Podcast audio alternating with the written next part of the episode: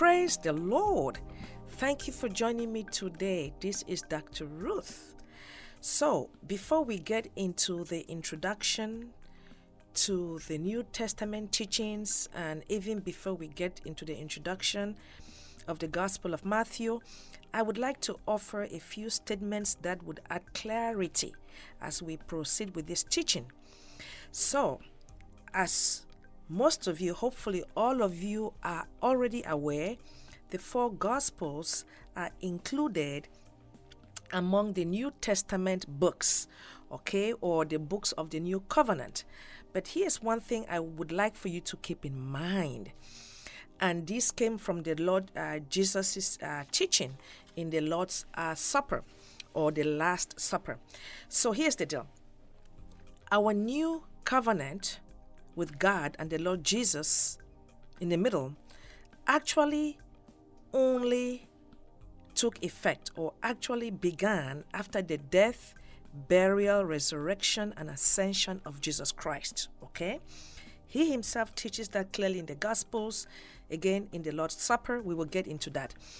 So, uh, even though the four Gospels are included among the New Testament books, that is just how during the second century, when uh, the Bible was being divided into the Old and New Covenant, that's how the Lord uh, led the um, patriarchs to divide the books just for convenience. But the Lord Jesus' ministry, as outlined in the Gospels, which we will get into, really was the Lord Jesus fulfilling all of Old Testament prophecies about the Messiah. Uh, he came to offer salvation to mankind. The Lord Jesus was revealing God the Father to mankind. The Lord Jesus was uh, revealing the kingdom of God to us. And then he himself said during the Last Supper that um, he is preparing a way for the new covenant, okay? And that new covenant only took place after his death, burial, and the resurrection, right? Hopefully, this is clear. Let, let, let's use a practical example. As an example, what really is a testament or a person's will? And I talk more about this in the introduction, but let's just uh, do a little tease here. A person's will or a testament really is a legal document that outlines uh, the person's wishes and desires upon their death. Okay? Likewise, as Christians, the new covenant actually is uh, outlining God's wishes and desires, and that only became effective after the death, burial, and resurrection of Jesus Christ. And here's how I like to think about it that the Holy Spirit is the administrator of that new covenant. Okay, so I hope this adds a little clarity as we get into these teachings. That uh, although the four Gospels are included in the New Testament books or New Covenant books, our new covenant actually began after the death, burial, and resurrection of Jesus Christ and his ascension into heaven, and then the day of Pentecost when uh, the Holy Spirit descended upon the church. Glory to God. So uh, I just know you are going to be blessed by this uh, introduction into our teachings in the New Testament. And here is the teaching. Welcome to our study of the New Testament books. I am Chris Oram. If you have been listening to Dr. Ruth's teachings from the Old Testament books, then you are about to gain a deeper and fuller understanding of the true nature of God in this study of the New Testament. The Bible teaches in several scriptures, such as in the Gospel of John, chapter 1, verses 1 through 14, Colossians, chapter 1, verses 15 through 20, Hebrews, chapter 1, verses 1 through 14, 1 Timothy, chapter 3, verse 16, etc that the Lord Jesus was and is an exact representation of the true living God. In other words, the Lord Jesus was God Himself, 100% in the flesh, which explains why the Bible teaches that as New Testament believers, we have a complete revelation of God and a much better covenant with Him because of the ministry of Jesus Christ. So there is nothing preventing us from knowing God more and striving to have a deeper and more intimate relationship with Him. So as we begin this study of the New Testament, we pray in the name of Jesus that the Holy Spirit will reveal more of the triune God to your hearts. Here is Dr. Ruth with the introduction of our study. Be blessed. Welcome, welcome, and welcome. I am Dr. Ruth. Praise the Lord. Hallelujah. I am super excited today. It seems as if I am always excited. well, I am excited to be studying the Word of God with you and growing as a child of God. Hopefully, you are as excited as I am. Specifically, today, I am excited because I am beginning my teachings in the New Testament. Already then, I know that some of you have been listening to my teachings from the Old Testament. I want you to continue to do so. Or if you have not listened to my teachings out of the Old Testament, I highly recommend you do so. At the very least, listen to the first five books of Moses out of the Old Testament so you can gain a deeper understanding as we move into the New uh, Testament. So, to begin, let us go over some basic definitions that are significant.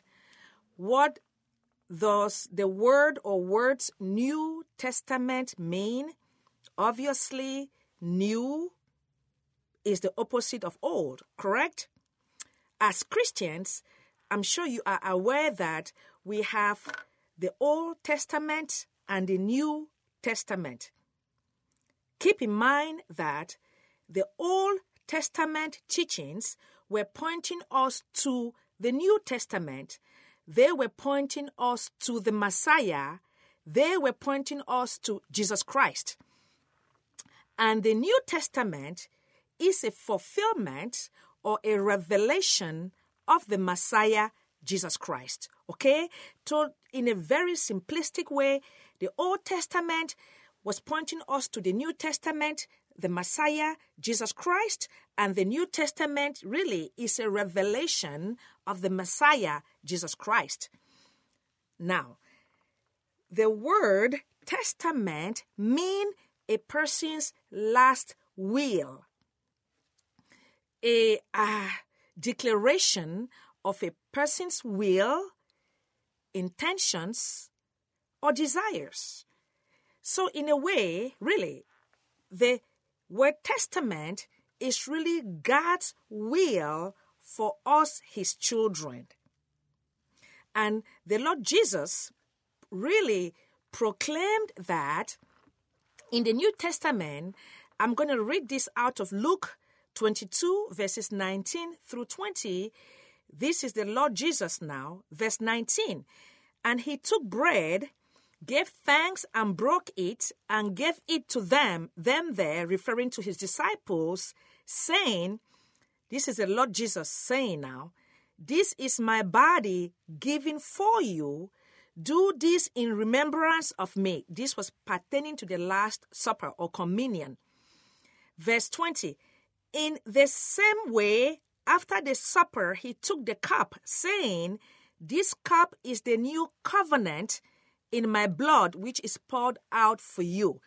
So we see how in Luke 22, verses 19 through 20, the Lord Jesus is saying that his body, which would later be crucified on the cross, and his perfect and precious blood, which would be poured out on the cross, represent the new covenant or the New Testament. And some people use the words covenant and testament interchangeably. They are both implying the same concept. What do I mean? A covenant is really a mutual agreement between two parties. If you have listened to my Old Testament teachings, I explained all of this. How in the Old Testament, God had a covenant with the Jews to reflect his holiness to the other nations. Of course, it wasn't fulfilled as God intended, but you would have to go back and listen to my Old Testament teaching. But here, in the New Testament, we see the Lord Jesus saying that his body, which would later on be broken, uh, crucified on the cross, and his perfect blood represent the new covenant. A mutual agreement, that is what a covenant means, between two parties. For example, the New Testament or New Covenant is a mutual agreement between God and any human being who accepts Jesus Christ as the Messiah. So when you come into this covenant, it means you have entered a relationship with the true living God, okay? And yourself, and then Jesus Christ in the middle. Because Jesus' uh, death, burial, and resurrection made this covenant or relationship possible, which is why it is absolutely crucial that you accept Jesus Christ as your Messiah so you can enter into this new covenant with God. But as we get into this teaching, we will uh, talk more about this and more clarity will be offered to you. So, really, uh, that is all I want to say about that. And again, like I said, more will be discussed later. So, going back to this New Testament, this new covenant that we have with God through Jesus Christ, again, the Old Covenant or Old Testament is not absolute. Again, the Old Covenant or Old Testament is not abolished. Rather, it is fulfilled in Jesus Christ because we know that the Bible teaches us that all scripture is inspired by God to teach us how to live godly lives in this dark world. So the Old Testament teachings are still absolutely relevant, just like the New Testament teachings. So, going back here to our new covenant, i.e., the New Testament, we have 27 books found in the New Testament, and these books teach us how to live in this new covenant or new relationship with God through Jesus Christ. So New Testament has 27 books total. Four of those books are called the Gospels. We have the Gospel of Matthew, Mark, Luke, and John. And then we have the book of Acts, which is the Acts of the Apostles. And then we have 21 epistles or letters.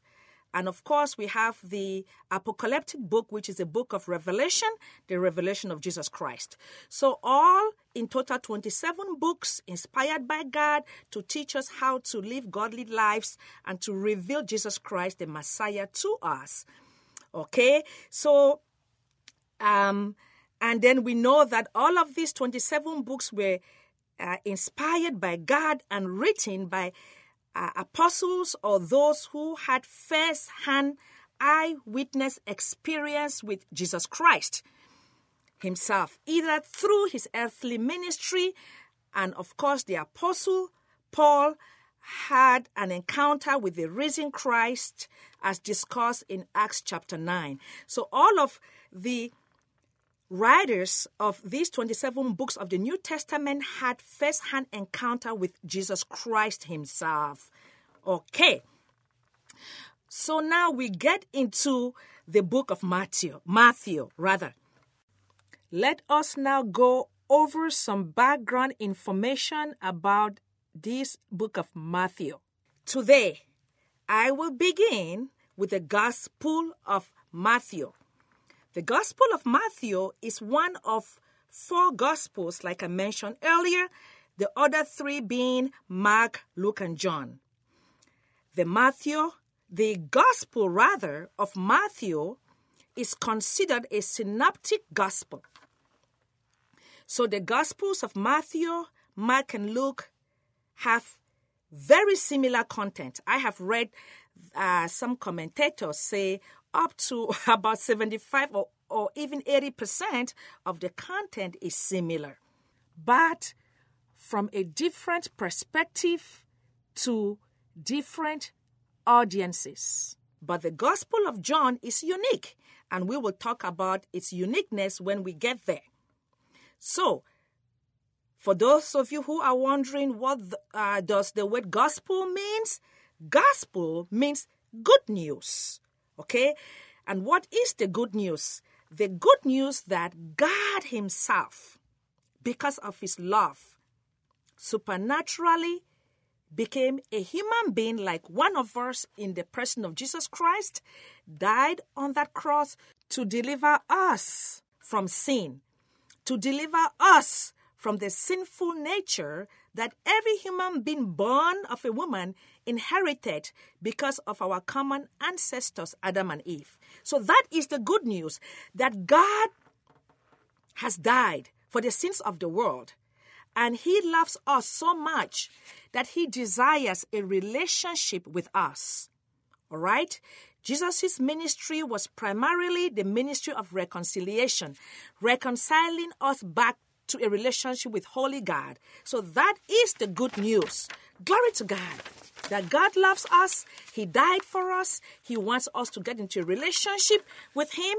But this relationship is only possible when we accept Jesus Christ as our Lord and Savior. We will talk more about this as we proceed. Quickly here, keep in mind the Gospels are not a biography of the Lord Jesus' life I have heard many people say that the gospel accounts narrate a biography of the life of Jesus Christ. No, rather, the gospels really present a description of Jesus' short three year ministry on the earth. Again, the Gospels present a description of the short, short, rather poignant earthly ministry of Jesus Christ. The Gospel of Matthew presents Jesus' credentials as the Messiah. Messiah meaning the anointed one, anointed by God to be Savior of the world. Just a quick perspective. It had been about four, 400 years between the Testament, from the end of the Old Testament to the time Matthew wrote his gospel, about 400 years had elapsed since the prophets of the Old Testament prophesied as unto the Lord. So it had been about 400 years since the Jews received any prophecies from God. They were patiently waiting. They had read the prophecies prior to 400 years. They knew the prophecies, they were anticipating the coming of the Messiah. So faithful Jews were patiently waiting for the Messiah to rescue them from the Roman dominion and establishment that they were experiencing at the time Jesus was birthed into this world. So that 400 year period is called the intertestamental period when it appeared as if God was silent. Okay? No further prophecies were given, so the Jews were really excited. So Matthew, the Gospel of Matthew, picked up his story, really highlighting Jesus Christ's genealogy, essentially outlining the lineage of the Messiah. As we get into the chapters proper, you will learn that Matthew chapter 1 places heavy emphasis on the genealogy of Jesus Christ. This was significant because Matthew had to prove in his writing to the Jews that the Messiah or his lineage was or is 100% consistent with the prophecies that had been prophesied in the Old Testament. So the identity of the Messiah was significant to the Jewish culture to confirm prophecy, which is why Matthew spent the entire chapter 1 just outlining the genealogy of Jesus Christ. And this book is divided into various sections. Let's talk briefly about the various sections of the book of Matthew. This is still the background here. Like I said, chapter one opens with the genealogy. In essence, you could say chapters 1 and 2 of the book of Matthew discusses details surrounding the birth of the Messiah, all pointing to the fulfillment of prophecy. And then in chapter 3, John the Baptist is introduced as a forerunner for the Messiah. In chapter 4, we are told about Jesus' experience in the wilderness. Thereafter, he was filled with the Holy Spirit and began his public ministry. In chapters uh, 5 through 7, Jesus begins his public ministry and opens with a popular Sermon on the Mount called the Beatitudes. We will get into that.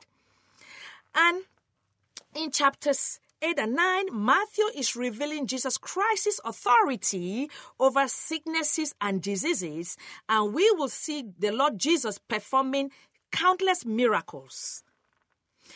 And we proceed to uh, chapters 12 through chapters 20 of the book of Matthew, where we will learn how the Lord Jesus was teaching about the kingdom of heaven and how he encountered great opposition or oppositions from the religious leaders, specifically the Pharisees and even the Sadducees. Towards the end of the book, as we get to chapter 24, the Lord Jesus knew his time on the earth was near. So he began paying more attention in teaching his disciples about the future and how they should live in this life until he returns. We also see that in chapter 25. And then towards the end of the book, chapters 26 through 28, the focus is on the Lord Jesus' final days on the earth. He uh, taught about the Last Supper, his prayer at Gethsemane, his betrayal, his trial, the cross, his death, burial, and resurrection, and the book concluded with a great commission. Boy, there's there is this book is so rich. I am so excited about all that the Lord will teach us as we go through these chapters here. So, continuing here with some background information, let's go over some vital statistics about the book of Matthew. This book has three major purposes. Number one, to prove or show that Jesus Christ was and is indeed the anointed one, the Messiah, the eternal King, the promised King the Jews had been waiting for. That was our purpose number one. Purpose number two is to explain the kingdom of God. And our purpose number three was to offer instruct- instructions for the church. Church here collectively, this is called the Great Commission for the church. And we will discuss this when we get to uh, Matthew chapter 28, uh, uh, verse 20 there. Who was the author? It is generally accepted the author was Matthew. The Apostle Matthew, who was a former tax collector. Boy, just to give you perspective, tax collectors were hated by the Jews because the tax collectors worked for the Roman Empire and they collected taxes from their own brethren, the Jews. So they were despised, they were considered sinners. But we will see how the Lord Jesus approached Matthew and said, Follow me. And without hesitation, he followed Jesus. Bottom line, Jesus Christ had and still calls sinners into repentance and to become his followers. So we see that in the uh, Apostle Matthew, who became a follower of Jesus Christ and a first hand eyewitness to his ministry, thus lending 100% credibility, authenticity to his writings, which is one of the 10 reasons why you can trust the Bible because uh, the authors, specifically here talking about the New Testament, the authors or writers were all eyewitness to the ministry of Jesus Christ or had a personal encounter with him, such as the Apostle Paul. Okay, when was this book written? Bible scholars agree it was written approximately AD 60 65. This was before the uh, destruction of Jerusalem, which took place in AD 70. This is obvious because the Apostle Matthew mentioned this in his writing, especially when we come to uh, Matthew chapter 4, verse 5, where he described Jerusalem still as a standing city. He called it the holy city. So this book was written before the destruction of Jerusalem in AD 70. That is uh, generally accepted. So, who was the audience or who was in Matthew's mind when he wrote this book? Primarily the Jews plus us today, followers of Jesus Christ, or to anyone who would want to argue Jesus' credentials as the Messiah.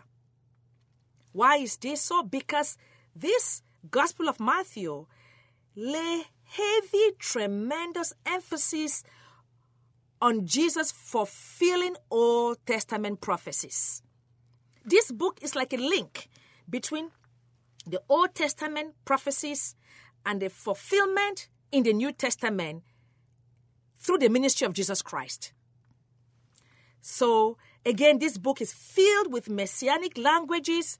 The Apostle Matthew used messianic languages such as the Son of David is used throughout the Gospel, and about 53 quotations or citations from the Old Testament are referenced here in this Gospel of Matthew, and another about 76 other references from the Old Testament are cited in this Gospel of Matthew.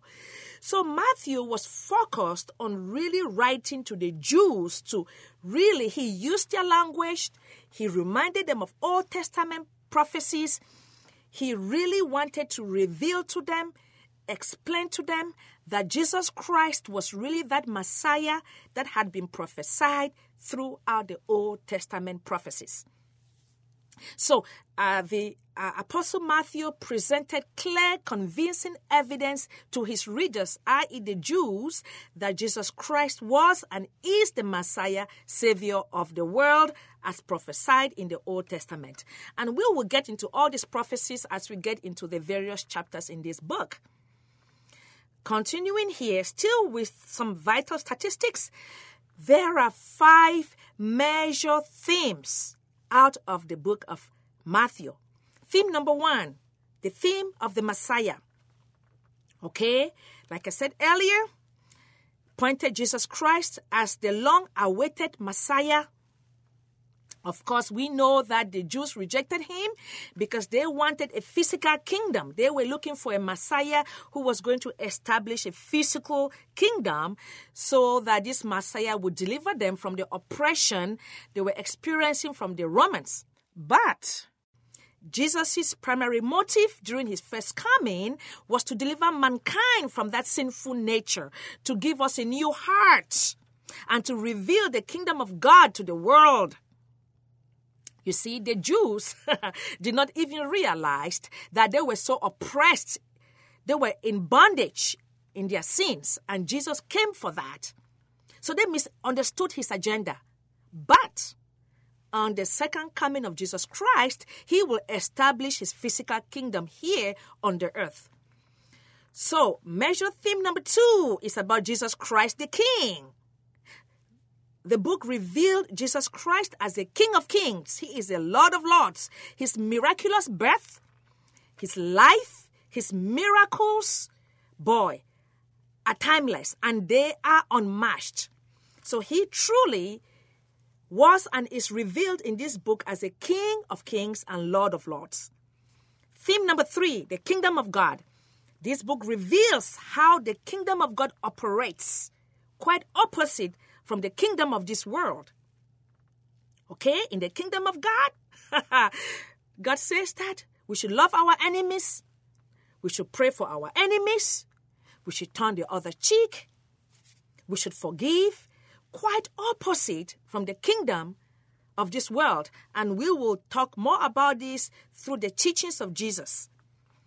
Major theme number four the timeless teachings of Jesus Christ. He uses illustrations to, to make it vivid and, and to enhance understanding. He used parables through his teachings to describe how the kingdom of God works, how to access the kingdom of God by one key ingredient faith in God, and how to be fruitful. We will uh, get into uh, that later.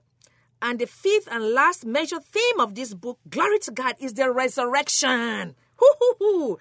The resurrection of Jesus Christ, who was killed and buried, and after the third day, he was raised from the dead bodily form, fulfilling all prophecies.